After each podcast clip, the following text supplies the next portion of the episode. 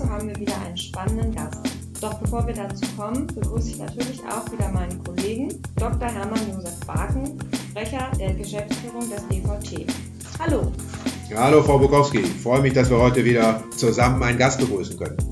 Ja, lassen Sie uns aber doch, bevor wir das machen, zunächst einen Blick auf das aktuelle Geschehen in der Branche werfen. Was gibt es Neues und was steht an? Ja, gerne. Also ich glaube, im Moment ist wahnsinnig viel los. Man liest auch in den Medien und sieht und auch im Fernsehen sehr viel über Landwirtschaft. Insofern steht die im Mittelpunkt. Was äh, haben Sie gefunden?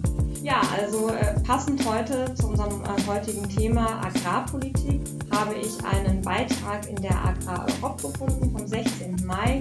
Dort wird der Vorsitzende des Wissenschaftlichen Beirats für Agrar- und Ernährungspolitik sowie gesundheitlichen Verbraucherschutz, Professor Achim Stiller, der interviewt.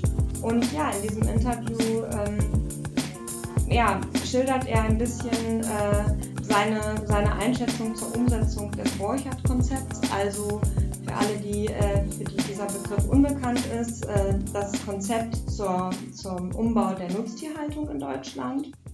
Und er macht in diesem Interview auch recht deutlich, dass er eine Umsetzung dieses Konzepts in seiner Reihenform, also mit allen Empfehlungen, äh, die die Kommission, äh, das, das Gremium dafür erstellt hat, wohl nicht umgesetzt werden kann. Ähm, für ihn ist es aber auch viel entscheidender, dass Kernelemente dieses Konzeptes zeitnah umgesetzt werden.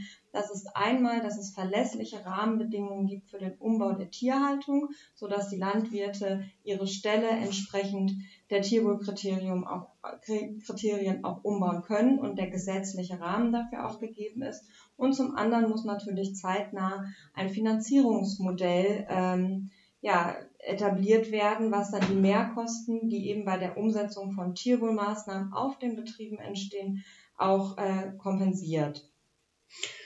Gibt es denn Vorschläge von ihm, wie man das finanzieren kann? Ja, also ein Vorschlag, der wurde auch in, der Borch, in dem Borchert-Konzept äh, schon unterbreitet, ist die Finanzierung über eine Erhöhung des Mehrwertsteuersatzes auf tierische Produkte. Das hätte äh, zum einen den Vorteil, dass eben die Mehrkosten kompensiert werden könnten und zum anderen hätte es auch eine Lenkungswirkung auf den Konsum. Denn Ziel ist es ja auch, äh, das Konsumverhalten in Deutschland gesünder und nachhaltiger auszugestalten. Das ist natürlich in der jetzigen Situation gar nicht einfach, wo die Lebensmittelpreise so gestiegen sind oder auch weiter steigen werden. Wie sieht er das? Ja, das sieht er ganz genauso. Preiserhöhungen äh, sind in der jetzigen wirtschaftlichen Lage sehr schwer äh, durchzusetzen, wobei er auch grundsätzlich sagt, es handelt sich dabei um keine Preiserhöhung, sondern um eine Anpassung der Mehrwertsteuersätze, weil er sagt, gleichzeitig sollten eben Mehrwertsteuer auf Obst und Gemüse äh, abgesenkt werden, sodass man äh, im Strich sozusagen keine Mehrbelastung der Verbraucher hätte. Ich erinnere mich daran, dass wir das beim letzten Mal schon hatten, dieses Thema, und es zieht sich offensichtlich über längere Zeit durch. Also wir werden uns wahrscheinlich noch häufiger damit befassen, bis dann endlich dieser Marathonlauf der Transformation beendet ist. Denn so ist, glaube ich, das Interview überschrieben. Ne? Ja, äh, vielleicht muss er erstmal richtig starten. Okay, raus aus den Startblöcken. Ja, und äh, was haben Sie gefunden? Was, was gibt es Neues? Was ist Ihnen ins Auge gestoßen? Also derzeit haben wir ja eine wahnsinnig intensive Debatte über die äh, Versorgungssituation, über Versorgungsengpässe, aber letztendlich auch die Frage, kann die deutsche Landwirtschaft einen wichtigen Beitrag leisten zur Welternährung? Ein Thema, was wir lange nicht mehr auf der Tagesordnung hatten oder wo man müde belächelt worden ist. Aber nun hat sich auch der Bundestag in seiner Zusammensetzung im Ernährungsausschuss mit dem Thema befasst. Und äh, die FAZ titelt in der Überschrift, das Getreide soll auf den Teller. Also das ist eine Riesendebatte, nämlich die Frage Bioschritt, Biosprit oder äh, Teller oder Trog. Also wo werden unsere Rohstoffe für eingesetzt und äh, ist da sozusagen ein Konkurrenzkampf zwischen den beteiligten Sektoren? Biosprit ist sicherlich unbedingt erforderlich, aber auf der anderen Seite geht es dann auch um die Frage der Produktionsausweitung. Und äh, in der Anhörung äh, im Bundestag haben sich insbesondere Union und FDP dafür stark gemacht, eine Ausweitung der Produktion zu unterstützen. Äh, so forderte der Obmann der Union, Arthur Auerhammer, dass äh, schnelle pragmatische Lösungen herkommen müsse und die deutsche Landwirtschaft äh, diese liefern kann. Also sehr viel Vertrauen in die Landwirtschaft, während äh, auf der anderen Seite der FDP-Sprecher ähm, Gero Hocker äh, deutlich gemacht hat, dass äh, man die landwirtschaftliche Produktion weltweit sowie auch in Europa und Deutschland nachhaltig steigern sollte. Mhm. Ja. ja, soweit eigentlich der Überblick über die aktuelle Situation. Es gibt natürlich noch viel mehr Themen, aber soweit für heute. Mhm. Okay, dann würde ich sagen, ähm, möchten wir uns jetzt auch unserem heutigen Gast widmen ihn und auch Sie, liebe Zuhörer und Zuhörerinnen, nicht weiter warten lassen. Alexander Döring ist heute zu Gast bei uns, der Agrarwissenschaftler hat in Bonn studiert und hat seine Karriere gestartet äh, nach verschiedenen Auslandsaufenthalten in Brüssel beim Europäischen Verband der Mehlmühlen, bevor er 1994 als Nachfolger von André Namur zum Generalsekretär der FEFAG berufen wurde. Das ist der Europäische Milchfutterverband. Also wir haben schon äh, gehört, ähm, äh, Alex Döring hat den äh, DVT-Award bekommen und damals wurde ihm schon ausgezeichnetes Branchenverständnis und Rechtsverständnis äh, dokumentiert, diplomatisches Geschick, umfassende Kenntnisse in den verschiedenen administrativen und politischen Abläufen in Brüssel. Lieber Alex, herzlich willkommen hier bei uns heute. Ähm, ja, es geht um europäische Agrarpolitik. Was hat dich damals denn eigentlich nach Brüssel verschlagen? Ja gut, das ging eigentlich überraschend äh, schnell. Ähm, Universität Bonn hatte ein Angebot gemacht für einen Zeitvertrag bei der Europäischen Kommission für externe Analysten. Und in meinem Abschlussjahrgang äh, im Bereich Wirtschaft, Sozialwissenschaften war ich nun mal der Einzige, der Französisch konnte. Da ja. war das Auswahlgespräch sehr schnell vorüber. Und das ging praktisch direkt äh, eine Woche nach der letzten Prüfung schon nach Brüssel. Ist Französisch sozusagen die Pflichtsprache in Brüssel? Ja, sicher vor 30 Jahren war das der Fall. Und inzwischen sind die Engländer ja wieder raus. Also aus Französisch wird auch wieder stärker. Also das ist ganz klar eine der äh, Voraussetzungen hier. Na gut, Englisch, Französisch, Deutsch, damit kommt man hier schon ganz gut über die Runden hätte ich direkt mal eine Frage. Denn ähm, Sie werden ja unter anderem auch beschrieben als ein Mensch, der die Fähigkeit besitzt, sich mit jedermann in ganz vielen unterschiedlichen Sprachen verständigen und verstehen zu können. Wie viele Sprachen sprechen Sie denn neben Französisch, Englisch und Deutsch?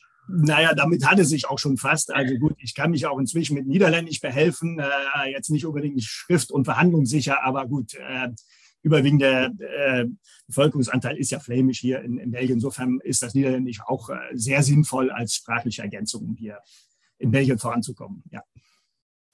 Kommen wir zu den Themen in Brüssel. Äh, die europäische Agrarpolitik, man hört ja in Brüssel ganz generell, das ist ein Pflaster, wo sich sehr viele äh, Beamte äh, bewegen, wo sehr viel ja, politische Initiativen ergriffen werden, die aber manchmal Theorie, Theorie sind und keine Praxis und äh, wo sind da im Moment eigentlich die großen Aufgaben für uns auch in der Landwirtschaft und auch in der Futtermittelwirtschaft? Ja, also ganz wichtige Weichenstellung äh, hier in Brüssel. Ich habe damals mit der McSherry-Reform angefangen, äh, 92, als es ja darum ging, weg von der äh, Marktpreisstützung Richtung äh, Ausgleichszahlung für die Landwirtschaft, um eine größere Marktorientierung in der Agrarpolitik hinzubekommen. Gut, 30 Jahre später keine und einige Reformschritte weiter. Äh, ja, sind wir an einem ganz wichtigen äh, Wegkreuz. Ähm, die Agrarreform ist ja im Grundsatz beschlossen und äh, soll ja auch nächstes Jahr dann in einer neuen Form dann ähm, äh, umgesetzt werden. Und ja, da geht es ja, das Schlüsselwort ist hier wirklich, dass also praktisch die Finanzmittel, die aus Brüssel kommen, eben bereitgestellt werden für Investitionen, im, äh, um die Landwirtschaft insgesamt grüner zu machen. Also Zukunftsinvestitionen, äh, was die Kompatibilität unserer Anbaumethoden mit äh, den äh, Klimazielen äh, in erster Linie ne, angeht. Und das, denke ich, ist schon eine, ja, ist eine, eine Generationenfrage, ist eine Grundsatzfrage. Und ja, natürlich der Unterschied zwischen Theorie und Praxis können wir sicher noch darauf eingehen. Aber ich denke, eine ganz, ganz äh, wichtige äh, Wegmarke ne, und Weichenstellung für die Zukunft unserer Landwirtschaft hier in Europa. Mhm. Und jetzt äh, mal speziell mit Blick auf unsere Branche, was, was würden Sie sagen, sind da jetzt gerade die drängendsten Themen und Herausforderungen? Nun ja, die Realität hat uns ja eingeholt, äh, was die Klimadiskussion angeht. Wir sind jetzt im Kriegszustand, ne, Ukraine, äh, Russland. Damit ist auf einmal ja, ich will nicht sagen fast über Nacht das Thema Versorgungssicherheit äh, auch hier in Brüssel an erste Stelle geraten. neben der Energieautonomie. Und da müssen wir genau hingucken als Futtermittelwirtschaft, also noch vor der Fragen der Versorgungssicherheit, die sich jetzt stellen, ganz akut ne, aufgrund des Wegfalls des Getreides aus äh, dem Schwarzen Meer, Ukraine, aber auch zum Teil äh, Russland, äh, je nachdem, wie die Sanktionen da von wem verhängt worden sind, ähm, hat die Brüsseler Politik aber ganz klar die Energieautonomie, die Energiesicherheit an erster Stelle gesetzt, noch vor der Versorgungssicherheit. Und das wird uns auch als Futtermittelbranche betreffen, denn es geht ja um den Einsatz von nachwachsenden Rohstoffen und ich denke in unserem Bereich noch vermehrt Einsatz von Nebenprodukten, die wir klassischerweise über den Futterdruck verwerten, die aber jetzt mehr und mehr in den Bereich Biogaserzeugung äh, äh, laufen. Und das sind, das sind natürlich äh, Entwicklungen, die ganz massiv ja, auch unsere Branche äh, betreffen werden. Ich sprach jetzt eben von der Grundsatzweichenstellung äh, Richtung mehr klimaneutrale Anbaumethoden. Ähm, ja, aber das muss jetzt in das Gleichgewicht gebracht werden mit den äh, eben äh, mit den Anforderungen äh, Sicherstellung der Versorgungssicherheit in und außerhalb Europas. Also ganz massiv sind ja unsere Nachbarländer Nordafrika vom Wegfall äh, der Getreidelieferungen betroffen. Also wir haben hier das Spannungsfeld kurzfristige äh, Krisenmanagement, um die Versorgungssicherheit sicherzustellen und langfristige Investitionen in eben äh, klimaneutrale Produktionsmethoden. Wir hören von der Kommission, das soll sich ähm, gegenseitig ergänzen, unterstützen. Die sehen da keinen direkten Widerspruch, aber wir wissen ja in der Praxis, äh, da gibt es erhebliche Marktspannungen, die äh, auch nicht kurzfristig, ähm, die wir nicht ausräumen können. Kann Brüssel da, ich sage jetzt immer Brüssel, das ist ja oftmals auch die EU-Kommission, äh, ähm, und vielleicht nicht das Parlament oder nicht die Staatschef, kann Brüssel da überhaupt ein wichtiger Einflussfaktor sein oder sagen die Länder zum Schluss, wir machen das, wie wir das wollen? Ich denke jetzt hier in Deutschland gerade auch an die Frage der ökologischen Ausgleichsflächen äh, und so weiter. Ja, gut, unabhängig vom Krisengeschehen ähm, ich komme auf diese Weichenstellung zurück. Äh, diese Neuausrichtung der Agrarpolitik schafft ja eigentlich mehr äh, äh, Verhandlungsräume, mehr äh, Spielräume für die Mitgliedstaaten. Äh, ne, das ist ja noch vor der Ausbruch des Krieges erfolgt, dass die meisten Mitgliedstaaten, Deutschland war ein bisschen spät dran, ihre nationalen Strategiepläne der Kommission vorgelegt haben. Und äh, da gab es ja immer schon die Befürchtung aus Landwirtschaftskreisen, das würde praktisch ja die gemeinsame, das G aus der gemeinsamen Agrarpolitik ein bisschen zurückdrängen, ne? eben weil doch äh, deutlich der, der Handlungsspielraum für die Mitgliedstaaten größer geworden ist, was die äh, Verwendung von Mitteln aus Brüssel angeht. Ne? Äh, denken Sie vor allen Dingen an die zweite Säule, aber selbst innerhalb der ersten Säule ne, äh, haben jetzt Mitgliedstaaten einen viel größeren Spielraum zu entscheiden, wie in welche Verwendungszwecke, Investitionen äh, jetzt diese Mittel aus Brüssel äh, erfolgen. Und das wird sicher, ähm, ja, das wird sich jetzt in der Praxis zeigen. Ab 1. Januar 2023 läuft ja dann praktisch, wird der Gong eingeläutet. Die Kommission ist bei der Bewertung dieser nationalen Strategiepläne jetzt schon äh, vorangeschritten. Also da kommt sicher auch ein Spannungspotenzial zu, ne, aufgrund, also Richtung Wettbewerbsverzerrung innerhalb der Mitgliedsländer und der Branchen.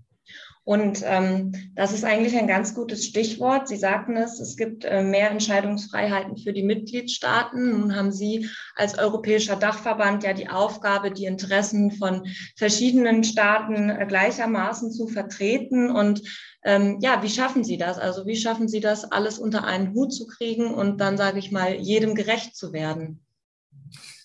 Nun ja, wir haben vielleicht den Vorteil gegenüber klassischen Landwirtschaftsverbänden, wir vertreten ja eine Industrie und Mischfutterhersteller, ob in Deutschland oder in anderen äh, Mitgliedsländern, ja, die vertreten dieselben äh, Grundsatzpositionen. Äh, äh, es geht hier um die Sicherstellung äh, des Standorts ne, Europa als äh, Standort für die Veredelungswirtschaft, weil von der hängen wir nun mal ab als Mischfutterhersteller. Insofern gibt es hier vielleicht insgesamt über die Ländergrenzen hinweg doch einen größeren äh, Raum an Gemeinsamkeiten ne, von Seiten der Hersteller selber.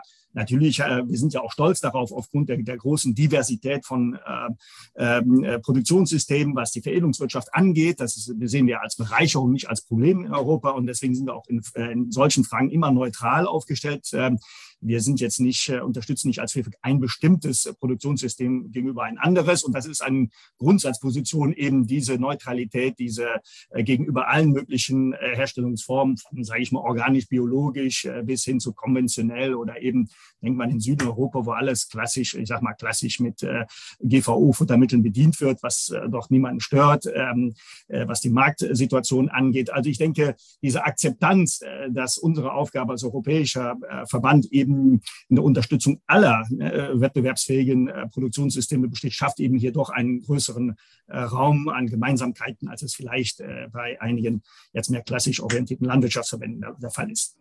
Wir hatten ja jetzt äh, eine französische Präsidentschaft, die läuft jetzt zum 30. Juni raus. Ähm, hat das besonderen Einfluss gehabt auf die Entwicklung? Manche Staaten sind ja sehr dynamisch und Frankreich ähm, äh, ist ja auch ein zentraler Akteur in Europa. Ja, das ist immer ein, ein, Streitpunkt, wie stark kann sich eigentlich die Präsidentschaft, die Ratspräsidentschaft ne, hier äh, in Brüssel darstellen. Eigentlich hat sie ja doch mehr nach der institutionellen Absprache mehr eine Mittlerfunktion, eigentlich eher als Moderator. Natürlich können die Akzente setzen, aber sie gelten ja dann, die Präsidentschaftsaufgabe ist eben eher diese Vermittlerrolle, nur um Konsensbildung zu schaffen zwischen den Mitgliedstaaten auf, Minister, auf Ministerebene. Nun, wenn wir jetzt auf die französische Präsidentschaft einschauen, die war so ein bisschen gehandicapt dadurch, dass es eben auch Wahljahr in Frankreich war. Also die hat eigentlich nur aktiv in den ersten drei Monaten etwas hier nach Brüssel gebracht. Dann waren wir ja schon in der Wahlkampfsaison, also mit äh, Richtung Wiederwahl von Präsident Macron. Und äh, ja, jetzt ist eigentlich schon das Ende wieder vor Augen. Das sind ja eben nur diese sechs Monate. Insofern muss man das immer etwas äh, in einem Kontext halten. Aber in Bezug auf unsere Aktivitäten hat die äh, französische Präsidentschaft sicher eine Spur hinterlassen oder wird sie hinterlassen im Bereich spezieller Gesetzesvorhaben. Und das gilt insbesondere für die Gesetzesvorlage der Kommission zur entwaldungsfreien Lieferketten. Und da muss man ganz klar sagen, hat Frankreich eine führende äh, Rolle äh, eingenommen, eine starke Position. Die wollen unbedingt auch noch innerhalb ihrer Präsidentschaft hier eine äh, gemeinschaftliche Position ähm, durchbringen ne, vor Ende ihrer Präsidentschaft äh, zu dem Kommissionsvorschlag auf Ebene der Umweltminister. Mhm, da wären wir gleich schon bei dem, bei dem richtigen Stichwort, nämlich entwaldungsfreie Lieferketten und das mal unter dem etwas größeren Stichwort Nachhaltigkeit gesehen. Äh, wir haben jetzt gerade über die aktuellen Herausforderungen gesprochen, Versorgungssicherheit, Energie. Äh, äh, Versorgung, äh, natürlich jetzt auch alles geprägt durch die Ereignisse in der Ukraine. Aber was sind denn äh, gerade so im Bereich der Nachhaltigkeit ähm, ja auch schon erreichte Ziele von der FEFAG und was kommt da in Zukunft noch auf uns zu? Ich denke, einerseits können wir wirklich davon profitieren, dass Nachhaltigkeit ja für unsere Branche kein neues Thema ist. Ne? Ich denke, der große Aufmerksamkeit für Nachhaltigkeitsthemen, Klimaschutz angesprochen, jetzt entwaldungsfreie Lieferketten, jetzt noch im Frühjahr kam von der Kommission eine weitere Kommunikation zur Kreislaufwirtschaft raus, Circular Economy, wie das auf äh, Brüssel Deutsch heißt. Äh, das äh, hilft uns eigentlich als Branche, uns äh, doch äh, mehr wieder in den Blickpunkt zu bringen, auch der Politikentscheider, dass wir doch einen wesentlichen Beitrag zur Nachhaltigkeit der landwirtschaftlichen Produktion, vor allen Dingen der Veredelungswirtschaft liefern. Und das wird auch anerkannt. Und ich denke, das ist mit der größte Fortschritt, den wir gesehen haben. unsere ähm, gemeinsame äh, äh, Stellungnahme beziehungsweise Charter ne, in Sachen Nachhaltigkeit, die wir 2020 ja schon vorgestellt haben, wird hier wirklich anerkannt. Und das ist ein deutlicher, deutlicher äh, Wechsel in der Bewertung, in der ähm, unseres Beitrages ne, äh, zu Nachhaltigkeit insgesamt. Und ich denke, dass insofern hat die Nachhaltigkeit deutlich mehr Möglichkeiten und äh, bietet äh, ja, äh, Chancen ne, für unsere Branche, uns hier äh, in das äh, richtige Licht zu setzen. Ähm, speziell jetzt auch das, was noch fehlt in der ähm, Ausbreitung des Green Deals, eben die Frage der ähm, Nährstoffeffizienz. Und da kommen wir ja wieder ins Spiel mit der klassischen Tierernährung, wo wir eben darstellen sollten, aufgrund wissenschaftlicher Grundlage, welchen hohen Beitrag wir eben zur äh, einer äh, hohen Nährstoffeffizienz äh, leisten über die Verwertung speziell von Nebenprodukten aus der Lebensmittelschiene und auch aus der Schiene der erneuerbaren Energie. Wir schauen jetzt schon mal so in die Zukunft und äh, das sind ja schon spannende und auch komplexe Themen eigentlich. Ähm, ich, ich, will gar nicht mehr in die Vergangenheit blicken, aber trotzdem, wenn man jetzt so lange so eine Aufgabe wahrnimmt, dann hat man ja so die Erfahrung gemacht und es gab ja auch Krisen wie der Lebensmittel- und äh, Futtermittelbereich ist ja nicht frei von Krisen, da haben wir immer wieder mal etwas erlebt. Welche Lehren kann man daraus ziehen und welche Lehren zieht eigentlich auch ein europäischer Verband daraus für die Zukunft und für die Arbeit mit Blick auf die Anerkennung, mit Blick auf die Durchsetzung auch der Ziele? Ja, Ganz klar, äh, wir sind in einer ganz akuten äh, Krisenlage. Als solches natürlich so, so äh, bedauerlich die Zustände jetzt äh, gerade sind, Ukraine, Russland. Aber wir haben nun auch den Vorteil über sehr viel Krisenerfahrung. Ich denke, in meiner Zeit, wie gesagt, das ging gleich mit BSE los in den 90er Jahren und setzte sich dann mit Dioxin und anderen äh, größeren, kleineren äh, ja, Futtermittelkrisen äh, äh, fort. Und ich denke, diese Krisenerfahrung kommt aber auch jetzt unserer Branche äh, zugute. Was wir sicher gelernt haben, ist eben, man kann sich nicht nur defensiv darstellen. Wenn es um Themen der Sicherheit geht, war das im Wesentlichen eine defensive Aufstellung unserer Branche, ne, sozusagen, ja, wie heißt das eben, Damage Limitation, also die möglichen Auswirkungen solcher Krisen auch dann über entsprechende Gesetzgebungsverfahren ja in Grenzen zu halten, wirtschaftlichen Auswirkungen. Was wir gelernt haben, ist sozusagen, das reicht einfach nicht in der Gesamtdarstellung, eben was wir eben ansprachen, Thema Nachhaltigkeit äh, die, den wertvollen Beitrag, den unsere Milchfutterhersteller eben leisten, leisten für nachhaltige äh, Lieferketten, äh, das wurde überhaupt nicht berücksichtigt. Und ich denke, das ist die Hauptlehre hier in einer mm, Darstellung der Branche, in deren Beitrag für jetzt im Sinne gesellschaftlicher Ziele eben nicht nur auf den Kunden bezogen, also auf unseren Landwirten, sondern darüber hinaus äh, sich klar zu machen, versuchen zu übersetzen, wie kann man, sagen wir, große gesellschaftliche Ziele wie den Klimaschutz in praktische, handlungsfähige Optionen, äh, äh, Beiträge umsetzen? Das ist eigentlich, sage ich mal, die größte Lehre, dass wir hier wirklich punkten können. Und indem wir eben praxisnahe Leitlinien, ob es die Rohstoffversorgung ist, wie bei nachhaltigem Soja, also entwaldungsfreiem Soja, oder eben bei dem Fußabdruck unserer Futtermittel. Da haben wir auch vor zehn Jahren schon angefangen zu investieren. Wir sind die erste Branche gewesen, deren äh, eigene Methodik zur Berechnung des Fußabdrucks von der Kommission anerkannt wurde. Und ich denke, das sind wirklich Pionierschritte, die uns äh, mittelfristig und langfristig allen zugutekommen. Ne, wenn wir eben handlungsfähige Vorlagen äh, den Politikentscheidern übergeben, dann haben wir eigentlich eine sehr, sehr positive Resonanz. Insgesamt nicht, dass sie eins zu eins alles übersetzen, aber doch, dass sie anerkennen, dass wir hier wirklich praxisnahe, umsetzungsfähige Vorlagen mit auf den Tisch bringen. Ja, das klingt nach einem spannenden und vielfältigen Aufgabenfeld, ähm, was Sie dort jeden Tag äh, sozusagen beackern. Vielen Dank, Herr Döring, dass Sie sich die Zeit genommen haben, heute bei unserem Podcast dabei zu sein und uns einen Einblick gegeben haben in die europäische Agrarpolitik. Ja, und noch vielleicht drei kleine Abschlussfragen, äh, damit wir Alex Döring noch ein bisschen besser kennenlernen und äh, nicht nur das Gefühl haben, äh, der wühlt sich hier durch die europäischen Verordnungen durch. Wenn man an Brüssel denkt, dann denkt man ja immer an Lobbyismus. Deswegen, deswegen meine Frage, wenn Alex Dörings abends das Büro verlässt, dann? Ja, ja, dann schließe ich auch wirklich die Tür hinter mir. Das ist, glaube ich, die erste Krisenmanagement-Erfahrung. Wenn man die Krise mit nach Hause bringt, das äh, hilft keinem, äh, weder der Branche noch dem eigenen Familienleben. Äh, das ist eine der ersten Grunderfahrungen, die man dann hier macht, auch in diesem Geschäft, dass man auch mal wirklich die Türe zumachen kann. Okay. Und äh, in Brüssel ist der Place to be? Ja, ganz eindeutig. Als äh, jetzt 30er Lobbyist, ich denke, nach Washington DC hat Brüssel die höchste Dichte an Lobbyisten weltweit. Da gibt es einen bestimmten Grund für. Also ist ganz klar, die Branchenvertretung ist entscheidend äh, für die Wahrnehmung. Das kann man nicht äh, von anderswo machen, auch wenn wir jetzt in virtuellen Zeiten leben. Man muss den den Draht, den direkten Draht äh, zu den Entscheidern im Parlament, äh, bei, der, bei, den, bei der Kommission, natürlich auch beim Ministerrat pflegen. Und ob das jetzt virtuell äh, ist oder eben ja wieder auch äh, mehr seit kurzem im Direktkontakt, ist, ist ganz entscheidender Standortvorteil. Brüssel ist ein Muss ne, für jede äh, Branchenvertretung, egal in welchem Bereich. Aber für die Landwirtschaft gilt das ganz besonders ne, aufgrund der hohen Kompetenzen, die die Kommission nun mal hat. Wir fangen mit der Agrarpolitik an. Das ist nach wie vor das bedeutendste Politikfeld, gemeinsame Politikfeld innerhalb der Kommission. Da hat sich auch trotz Budgetverschiebung nicht viel dran getan. Da stehen wir an erster Stelle. Und ich hätte jetzt gedacht, äh, in Brüssel ist die Restaurantdichte in Europa am höchsten, weil man da sozusagen die Politik beschließt. Ist das so? Nun ja, Covid hat Spuren hinterlassen. Also wir haben erhebliche Verluste zu vermelden bei der, bei der Restaurantdichte. Ähm, wir sind froh, dass einige wieder aufgemacht haben.